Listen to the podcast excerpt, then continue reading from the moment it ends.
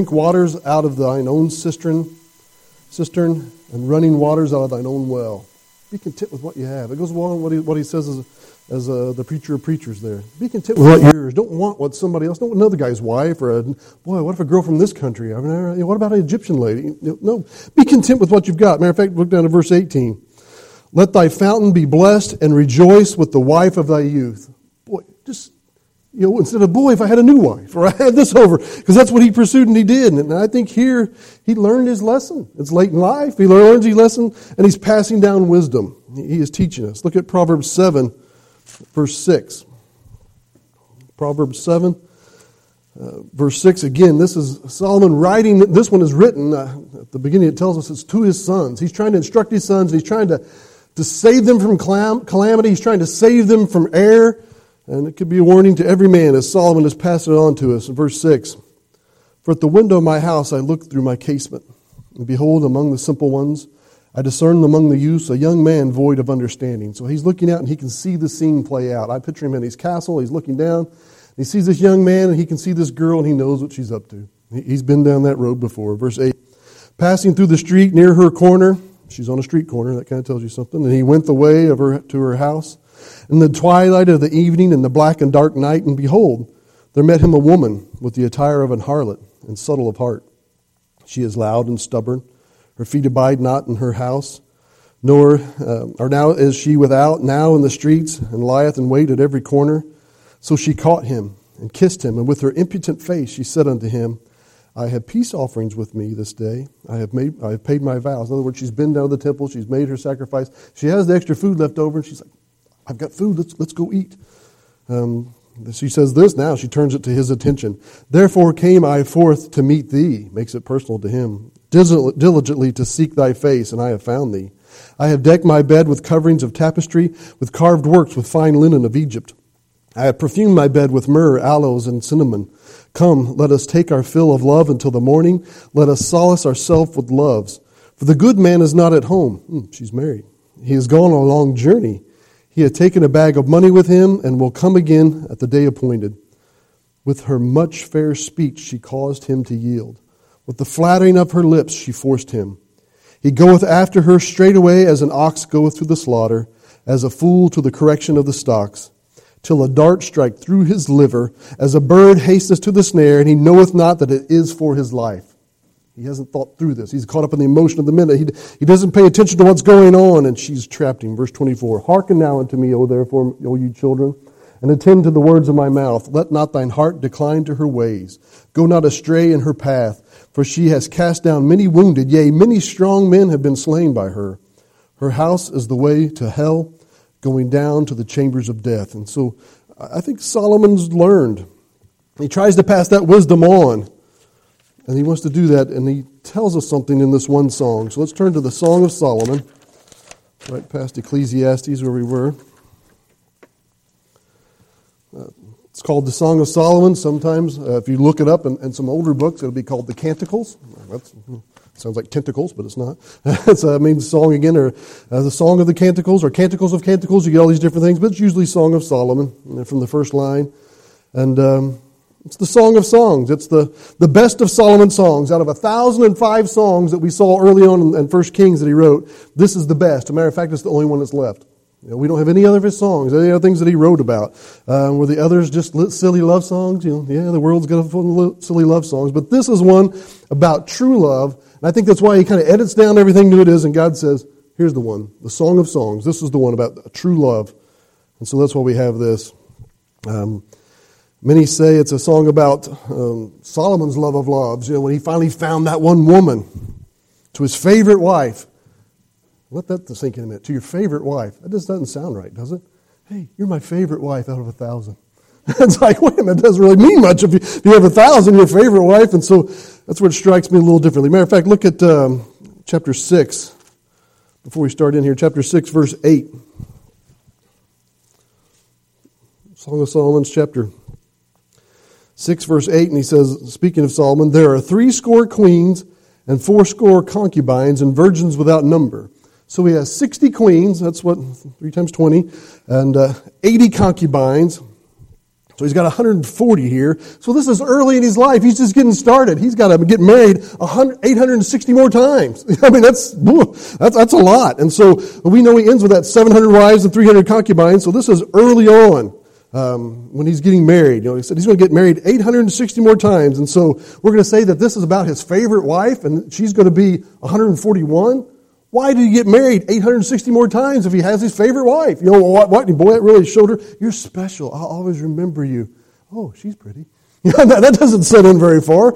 Um, so I don't think it's about that. And that's, that's my part of my view of, why I build the case I do. And so I. This was his love of his life, and she was what he was worth living for. Then why? Yeah, yeah, why vanity of vanities? He'd, he had contentment in something, and I think that's where we get the warnings everywhere else. But I think this is a song about true love. It's just that Solomon didn't have true love, but he found true love. He saw what true love was through the Shulamite, uh, but he never had it. He saw that the Shulamite had it for her shepherd, uh, and so he knows that it's uh, true love, and he records it for us out of his wisdom. He's like, out of all those things I get, nothing, here's the one that needs to be down. So there are three major views as you turn back to chapter 1.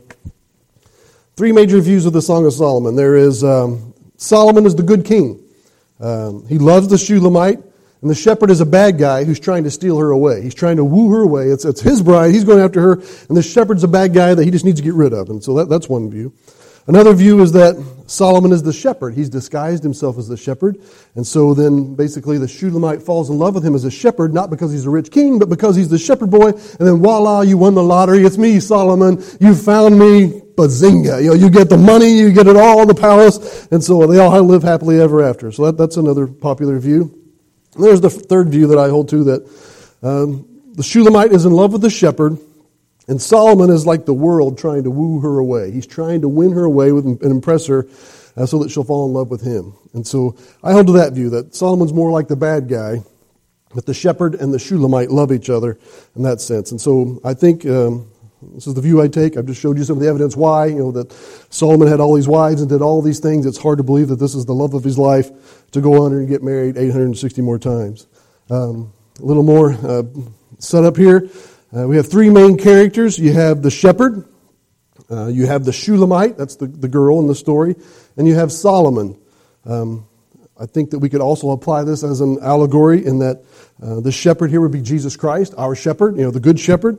Uh, the Shulamite would be us, the church. We can apply it in that way that we are uh, to be looking for our shepherd uh, to come for us. And then Solomon would be the world. Uh, we just read that passage in, in 1 Kings where it talked about he was not good. You know, there was a time when he was an apostate. How he went after all these strange gods and built all these strange things to worship them. And so there's a time where he even acknowledges that. And so I think that he was a saved man. I think he got right.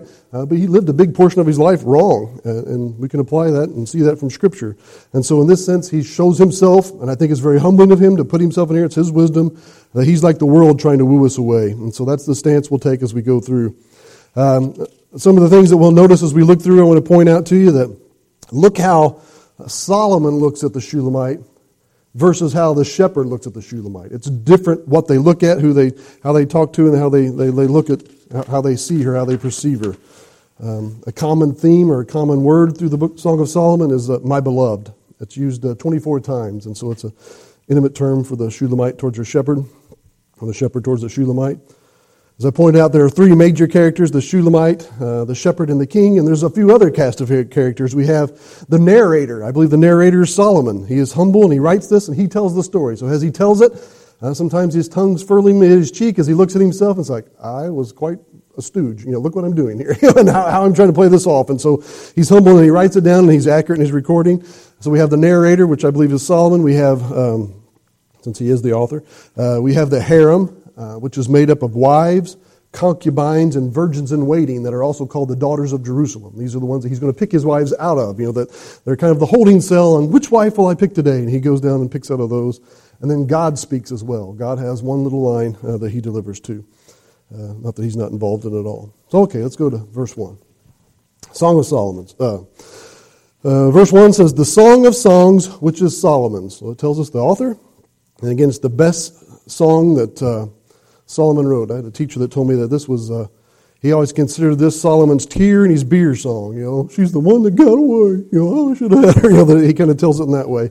Um, he offers her the world, uh, but he couldn't win her. You know, money and riches, none of this could find him. Hebrews 11 says that Moses was offered, you know, the world. And he says he chose to suffer the affliction rather than the pleasures of sin for a season. He, he chose the afflictions of Christ. She is an example of that for us. As we see her fight the good fight here, to stand for her chastity, to stand for her commitment to her shepherd, uh, she's an example for us to, to stand for our Savior. And so that's our title. So, verse 2 Let him kiss me with the kisses of his mouth, for thy love is better than wine.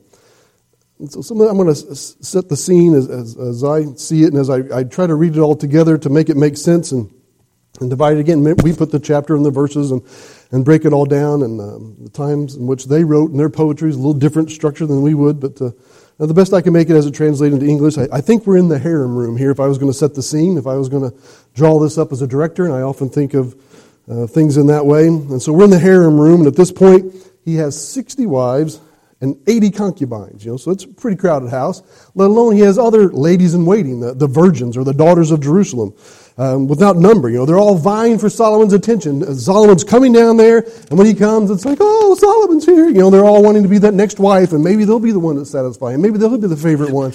Maybe when the next time somebody important comes, they'll be sitting next to him. Um, you know, maybe they, maybe he'll pick me. You know, they're gonna he'll marry me. And so the concubines and the harem, they're all there, and they're all wanting their turn. They're all wanting a time with Solomon to see him. He's famous. Um, it's not hard to imagine. If you watch, uh, if you ever turn around the news stations and you see one of the, the gossip shows that are out there, and someone famous walking in some place, they have all these people that are crowding around them, going after them, and trying to get their attention. That's what they're doing. It's someone famous. You know, the rich guys here, and and they're all showing up, and um, so maybe he can be, maybe they'll be his favorite. And so, man, if you think later in his life, if he had a thousand wives, and if he was fair and say, "Oh, I'll spend a day with each of you," it'd be two and three quarters years before he ever saw you again. You know, it's like, "What was your name again?" when did we get married? You know, so yeah, that's a long time around. That's just if I give you all the day and all the, my attention for a day, and so that's just a lot, you know, to go through. And so that would be a while. So I think, as a room full of jealous women, they'd all be fighting for his attention. They're all going to be vying for him. They're all going to be putting down the other one. And, and, and I think that kind of sets the scene of what's going on here. And they're, one of them's yelling out here. Let him kiss me with the kisses of his mouth, for thy love is better than wine. They're trying to get his attention. Look at me, look at me. And so I think she's yelling out in this way. Verse 3 Because of the Savior of thy good ointments, thy name is an ointment poured forth. Therefore do the virgins love thee. And again, they're just showering compliments on him. Um, they desire him. He's, he's rich and he's powerful and he's wise and he's handsome. And so uh, they're trying to let him kiss me. Oh boy, boy, I wish he'll, pick me in this way. And the other one said, boy, his good ointments. He smells good. Matter of fact, he smells so good that his name is like an ointment. If we just say Solomon, we can all smell him. You know, smell is a powerful thing. You know, you ever smelled something all of a sudden you're 12 years old again and you remember when you smelled that? Or boy, that smells like home. Or that, that smells like this. And boy, that reminds me of that. You know, you kind of have that. And they're like saying, man, he is that way. He just smells good. You know, because he's got on Axe and Old Spice, Aqua Velva, and he's all as he comes in there, they're like, wow, he's got it all layered on. He's got it on thick, and they can smell it because he's got it all in his, put it on there. Like, boy, you just smell good. He's got it a little too thick. You probably make your eyes water when you walk by. Um, but he, he, smells like ointment, so his name is an ointment. Just mention his name, and they, and they can smell him. And so, uh, first, uh, four, sorry. Some have the character's name different. yeah, yeah. If yours does, sometimes they have it all broken down a different way. Again, that's our interpretation how it puts it. And mine, I'm, I'm probably going against that. Mine doesn't have any breakdowns, all one big thing. And so, other than the notes that I put in there. And so, yeah, I am going against a lot of the traditional. Just again, I'm building the context of from where I'm coming from earlier about. Um, if he picks so many, if this is the love of the love, and so it changes uh, how you break down who says what a lot of these times. A lot of this would be credited to the to the virgin here, but um, so yeah, I'm, I'm, building the case my way. That, that's but thank you for pointing that out again, Gerald.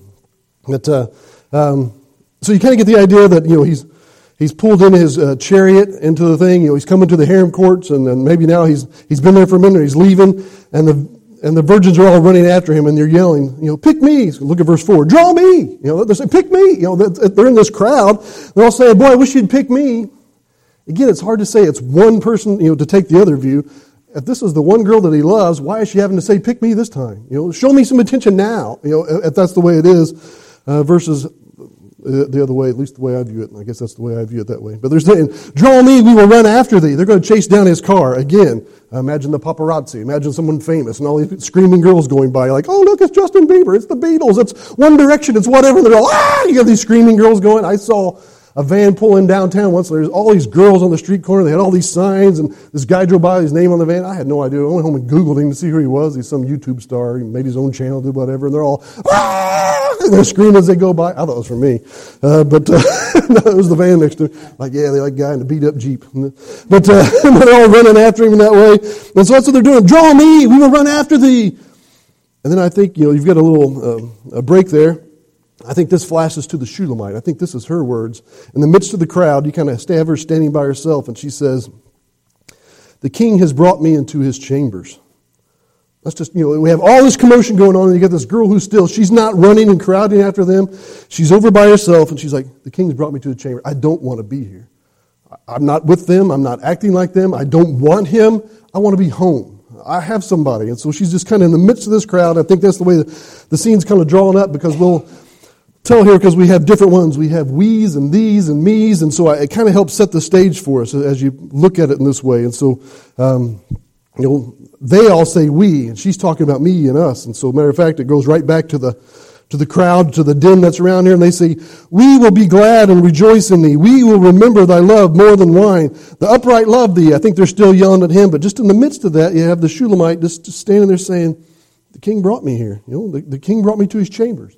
I don't know if he has like, uh, like the American pickers go out and pick up junk and they all bring it back to place. If he had somebody went around the country looking for a pretty girl and they're like, oh, I think Solomon would like you. Go down. You're part of the daughters of Jerusalem. You know, you could go down there and wait for him. I don't know. I don't know if he saw her out one day. He says, oh, yeah, go clean her up and, and stick her back in, in my place. I don't know if that's how it was, but he had this group of girls that were there to be cleaned up for him to pick a wife out of. It sounds lovely, but sounds so romantic. But um, but she's she's she's kind of against it. The king's brought her here. And you have the me versus we. Again, the harem's always a we. Now, they share a common thing. They share a common husband, which is weird, you know, unless you watch Sister Wives or something. You know, so they have a common husband. They have a common goal. They're all trying to get him, trying to get his attention. She is different. The Bible's one man, one woman. That's how it's supposed to be. And the, me, the, the Shulamite's the me. And she's like, I, I don't want to be a we with that. I don't want to be a we with them. I want my one guy. I don't want to be a part of that. And so she's different than them. So, verse 5, we have the Shulamite again. You usually, even have a paragraph break there. And she says, I am black, but comely. O you daughters of Jerusalem, that's the harem girls, as the tents of Kedar, as the curtains of Solomon. Now, she's talking to herself, I believe. And she's looking at herself compared to them, all their makeup and all their pretty attire and how they're all decked out trying to get his attention. She's just brought, been brought in. She's fresh off the boat, so to speak. We'll see as Solomon talks to her here later. Um, and she's like, I'm black, but I'm pretty. In other words, she said, I'm tan. I've had to work for a living. Uh, she's out there for that. Uh, the daughters of Jerusalem or the harem. Uh, uh, Kedar there, it's a dark thing. It's a dark skinned tribe of the Ishmaelites' descendants. And so she goes, I'm dark like them, you know, because I've been out in the sun. I've had to work. Uh, they live in tents. They're very dark. The, the curtain of Solomon was a veil. It was a dark recess in the temple. So she said, that, that dark veil that's in there, I'm like that. You know, I, I've been out in the sun. I've gotten dark. So verse 6. Look not upon me because I am black, because the sun hath looked upon me. My mother's children were angry with me. They made me the keeper of the vineyards, but mine own vineyard have I not kept. This is the original Cinderella story. You know, she had a stepmother and she had stepchildren, step siblings, and so she says, I, I'm black because I had to work. I had to go out and work in the vineyard. My mother's children, they were angry with me because I was pretty, chances are. And so just think of the ugly stepsisters and Cinderella. And they make her go out and Cinderella this and Cinderella that. And They make her go out and do all the dirty work. She's covered in the little cinders. And she has to go out and work. She's gotten tan. She has no time to take care of her vineyard. She's using the ideology here. She's, I have to take care of theirs. She's combing their hair. She's getting their, the, them the things. Again, it's easy for us to just have to say Cinderella. We understand uh, the evil stepsisters and what's going on. And, and so uh, that's kind of the scenario. She's like, I had no time. She feels out of place. You know, I'm a country girl and I'm, I'm dirty here and uh, I had no time for myself because I was with this evil stepsister. Maybe that's why they're there. Maybe when Solomon came around and they're like, we want her. They're like, good, you can have her. so, the, so, so they take her in that way. And so maybe they get in good with the king. You can almost see that whole evil Cinderella story built in there. But she says, I haven't, kept, I haven't taken care of myself. So, verse 7. Uh, the Shulamite's a dreamer. And so she's in the middle of all this and what's going on.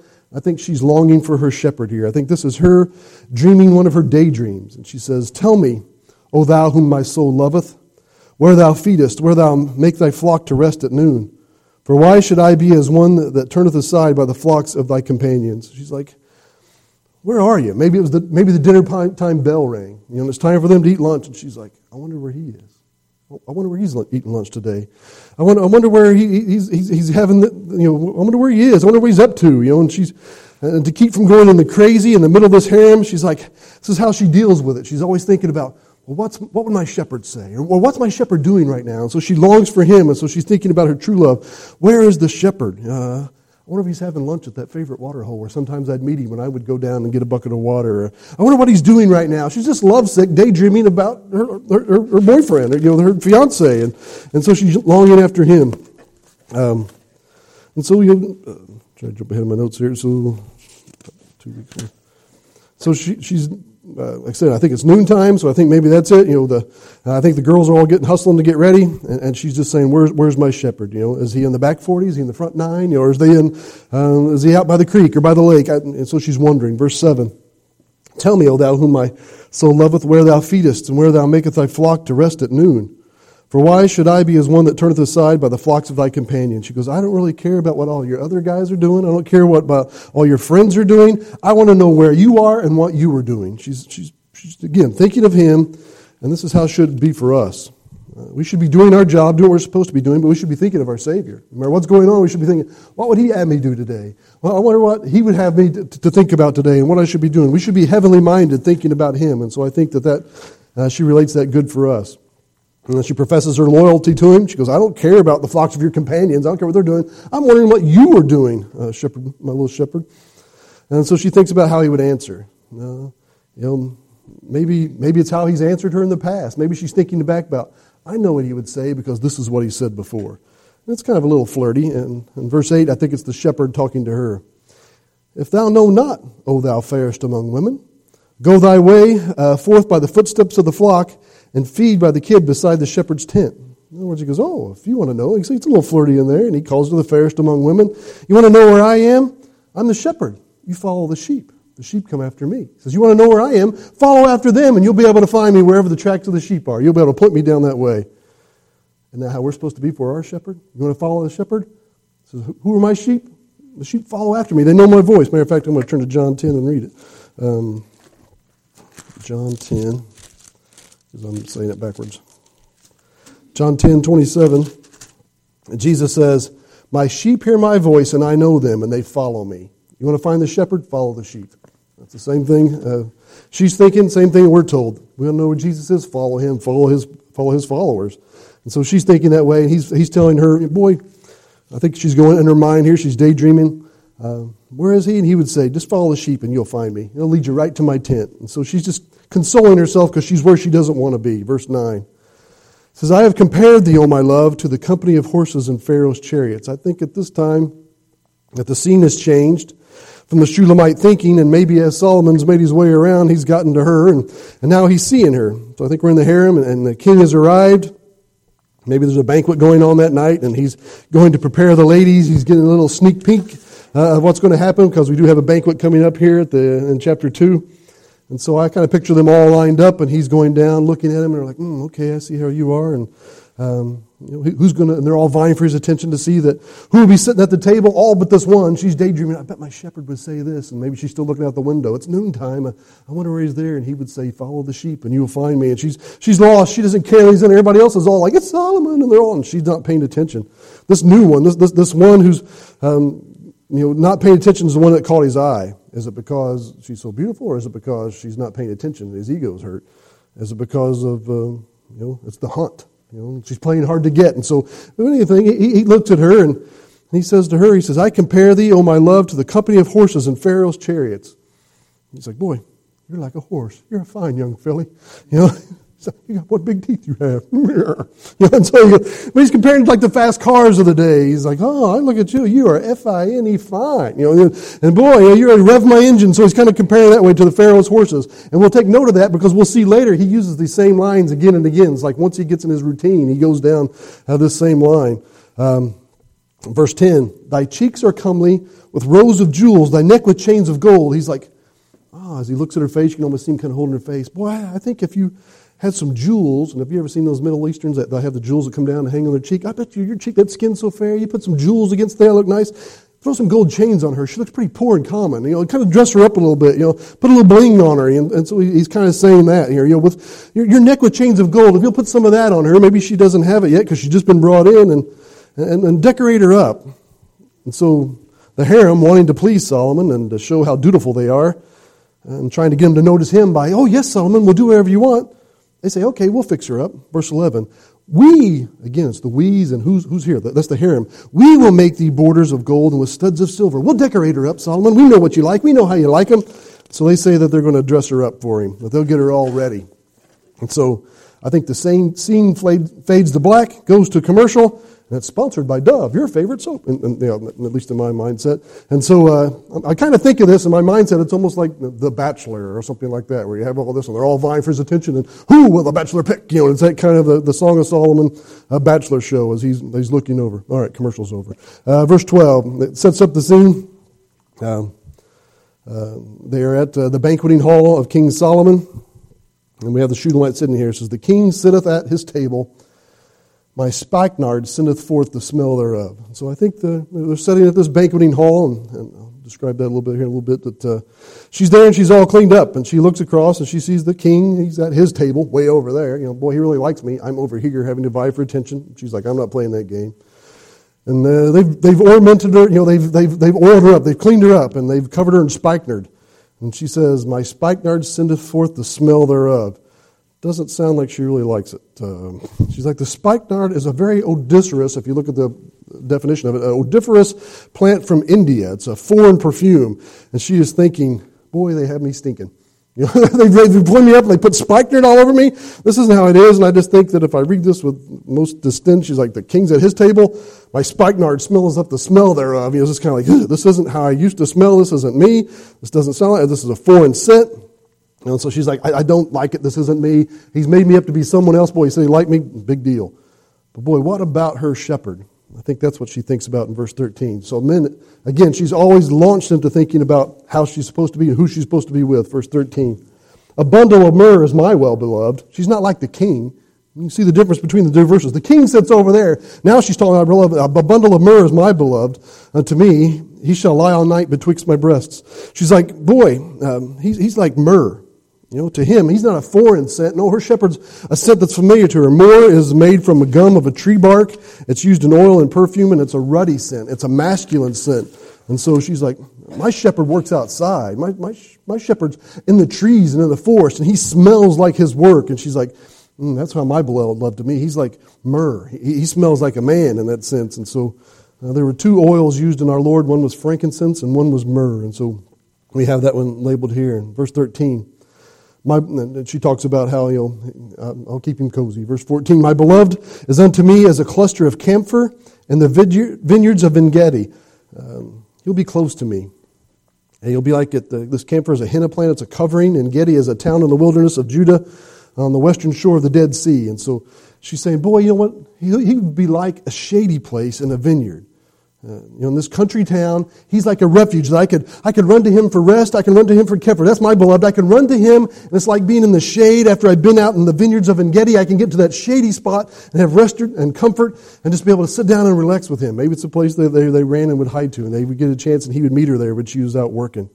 Um, but uh, again, you know, she's been crowded around by worldly pleasures, and now she's thinking of her shepherd. We should do the same thing. He should be our rest. Our Savior should be our comfort. He should be our strong tower, as we sing about sometimes. He is my strong tower. He is a mighty tower. We should run to Him for our refuge, a place to get away when the pressures of the world are around us. She even goes deeper. She begins to hear Him speak to her. Verse 15 Behold, thou art fair, my love. Behold, thou art fair, thou hast dove's eyes. Behold, thou art fair, my beloved, yea, pleasant. Also, our bed is green.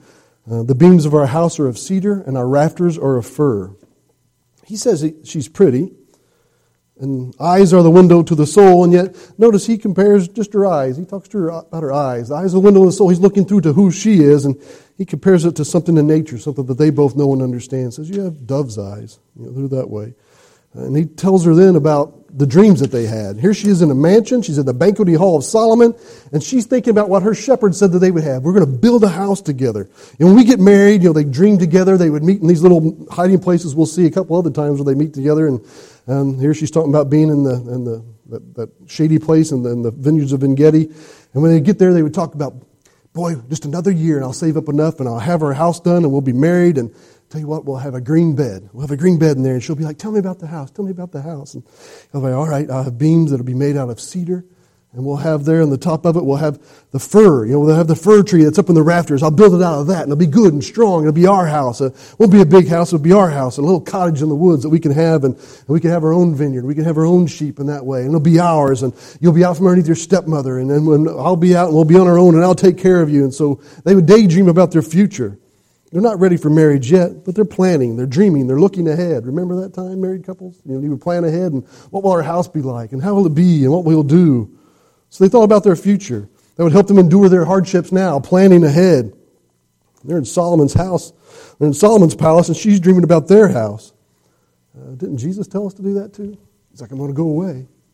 Not time for us to be together yet, but I'm going to go away. I'm going to build a house, and in my Father's house are many mansions. And if I go to prepare a place for you there, I doubtless come for you again. He wants us to think about a place where we will be to help us endure the hard times now. You know, it's, it's sometimes hard to wait. It's hard to get there. It's hard to, to long for that. But Jesus tells us that. You know, I'll go to prepare a place for you, and I will doubtless come again for you. I'm preparing a place for you. And in Revelation, he even talks about, I'll come, it's going to be beautiful, it's wonderful. You know, Eden lost is Eden restored. That's the place I'm going to make for you. And I'll come for you, my bride, and I'll take you to be there. He says, I will be there for you. And so they come for that. And, and so he's, she's dreaming on those things. She's, she's clinging to the promises that they had and the dreams they had together to keep her faithful and strong in the time in which she's going in now. And so we should take an example from her as we do that. Verse 2, or chapter 2. I think we're going to, uh, uh, again, we're in this banquet. I think it's uh, in honor of Solomon picking a new bride, probably because again he has 140 brides. He's getting ready to pick 141 whoop, whoop, whoop. Uh, and he loves a wedding especially his own. You know, he just loves to have another wedding and so he's in the mood for love and so he, he's planning he's preparing for that. Um, uh, we'll dip our toe in here. So i think as the as the scene set you're in the banqueting hall and I, and I, and I think he has so many that he has to have everybody all kind of branched out a little bit. You have the dinner guests and, uh, and you have solomon sitting in the middle. He's the head table and maybe off to one side you have Solomon's wives with a sign over them, Solomon's wives. And there's the other side, Solomon's concubines, and they're all vying for who sits in what seat, and they're all there. And then outside those two tables you have ladies in waiting, or the, the virgins, or the daughters of Jerusalem on either side. And the, the Shulamite would have been under one of them with a you know, who will be the next bride of Solomon? You know, they're all there waiting to see, and who will he pick? I bet he picks the blonde. I bet he picks the brunette. You know, and they're all going through and playing the guessing game as they're doing these things. And, um, and the, we left off in chapter one. The Shulamite was daydreaming about the shepherd about uh, talking about their house and how the, he complimented her eyes. And the shepherd is very nature oriented. So far, he's talked about dove's eyes. He's talked about cedar tree and firs. He's not talked about pharaohs and their horses and jewels and gems and gold. He's a poor shepherd, but he loves his Shulamite. And the Shulamite is thinking what the shepherd would call her. What would he call me? In chapter 2, I think he kind of continues that thought. Again, we put the chapter breaks in. I am the rose of Sharon and the lily of the valley. Lily of the valley. Rose of Sharon. Sharon was a wilderness valley, uh, it was a wild, fertile plain. It was known for its beauty and its majesty. And a rose is considered the most perfect of flowers. Lily of the valleys, that's the pleasant thing, a, a beautiful thing to see. And he said, That's what my, sh- my shepherd would call me. He would say that I'm a rose of Sharon. I'm a, a lily of the valley. I'm the, the most pleasant of flower that he could find. Verse 2 How else would my, how would my shepherd see me? If he would look down and see me where I am, sitting here amongst all these beautiful women that Solomon has up here, what would he say about me? And her shepherd would say this As a lily among thorns, so is my love among the daughters of Jerusalem, of the daughters. He said, Who's my girl? She's like a, a lily among thorns. You know, they're all just thorns compared to her. And so that's how she sees her, her, um, her, her how her shepherd would see her. And so, because um, these girls are, I would say they probably are like thorns. They're fighting one another. They would look at one another in disdain, that they probably would um, like to see their makeup get messed up or however it is. And so uh, she's closing her eyes and, and, and, and, just thinking and daydreaming. Maybe the royalty there are calling her common rabble, you know, however it is. And so she thinks about what her shepherd would say. And he says that you're a lily among thorns. Um, verse 3 as the, she starts thinking about him, I think at this point, as the apple tree among the trees of the woods, so is my beloved. She always calls her shepherd my beloved among the sons. I sat down under his shadow with great delight, and his fruit uh, was sweet to my taste. She says, Boy, my shepherd's like an apple tree. He's like a fruit tree in the middle of a forest. You know, you can go through the woods in Indiana and you can find a lot of nuts, hickory nuts, and walnuts and things, but boy, you know, to find a fruit to eat, it's pretty rare. You uh, Elaine's parents' woods, they used to have an apple tree back there. You get there and like, oh, here's a, a fruit tree in the middle of the woods, something you could eat. You know, you didn't have to crack it and work at it. You could just get it. That would be a delight and a sweet taste and a refreshing thing. She goes, that's what my shepherd's like. He, he's like a, finding a piece of fruit in a dark and strange forest. He's there. He is a delight unto me. He is wonderful. He is sweet to taste. then she talks about how the, the king has treated her, how Solomon, he brought me to his banqueting house. No, wait a minute. Sorry, I'm getting my. Um, this is if sorry, the shepherd, you know, how he would treat her. He brought me to his banqueting house, and his banner over me is love. See, here shepherd wouldn't have a, oh, this is my wife, this is my concubine, these are my ladies in waiting. He would just have a sign. His sign he would put over me is love. This is my love. I have this one. I have the one sheep. Think of David, you know, when he, when he would talk about Bathsheba. and that how uh, um, uh, the prophet Nathan, yeah, comes to him and says, you know, tells the story about the shepherd who had the one dear sheep that he loved and it was taken away and killed. He's like, what? And that's what this guy has the one. He just has the one, and his banner over her is love. You know, it's not all these other things. And so, uh, she was Solomon's mother. Yep, yep. And so, yeah, liked right in here. And so, um, she's there. And so uh, she goes on, verse 5 Stay me with flagons. That's like a raisin cake um, comfort me with apples, for I am sick of love. She's just talking about how lovesick she is. And uh, I think maybe the other uh, daughters here are maybe smack her in the face and like, hey, get with it, uh, join us here, Space Cadet. Uh, what's going on? What are you thinking about? And she's like, I'm lovesick. You know, I'm thinking about my shepherd. I don't want to be here. And they're trying to uh, wake her up. And so they're trying to shake her to wake her. Uh, she finally realizes where she is. She, matter of fact, maybe she even passes out here because she, maybe she hasn't eaten. Um, and she says, verse 7, this will be the first time she charges them. I charge you, O daughters of Jerusalem, by the roes and by the hinds of the field, that you stir not up nor wake my love till he pleases. She's like, don't wake me up. If I'm daydreaming about him, leave me alone. That's where I want to be. And so she charges them to leave him alone once, once she realizes where she is.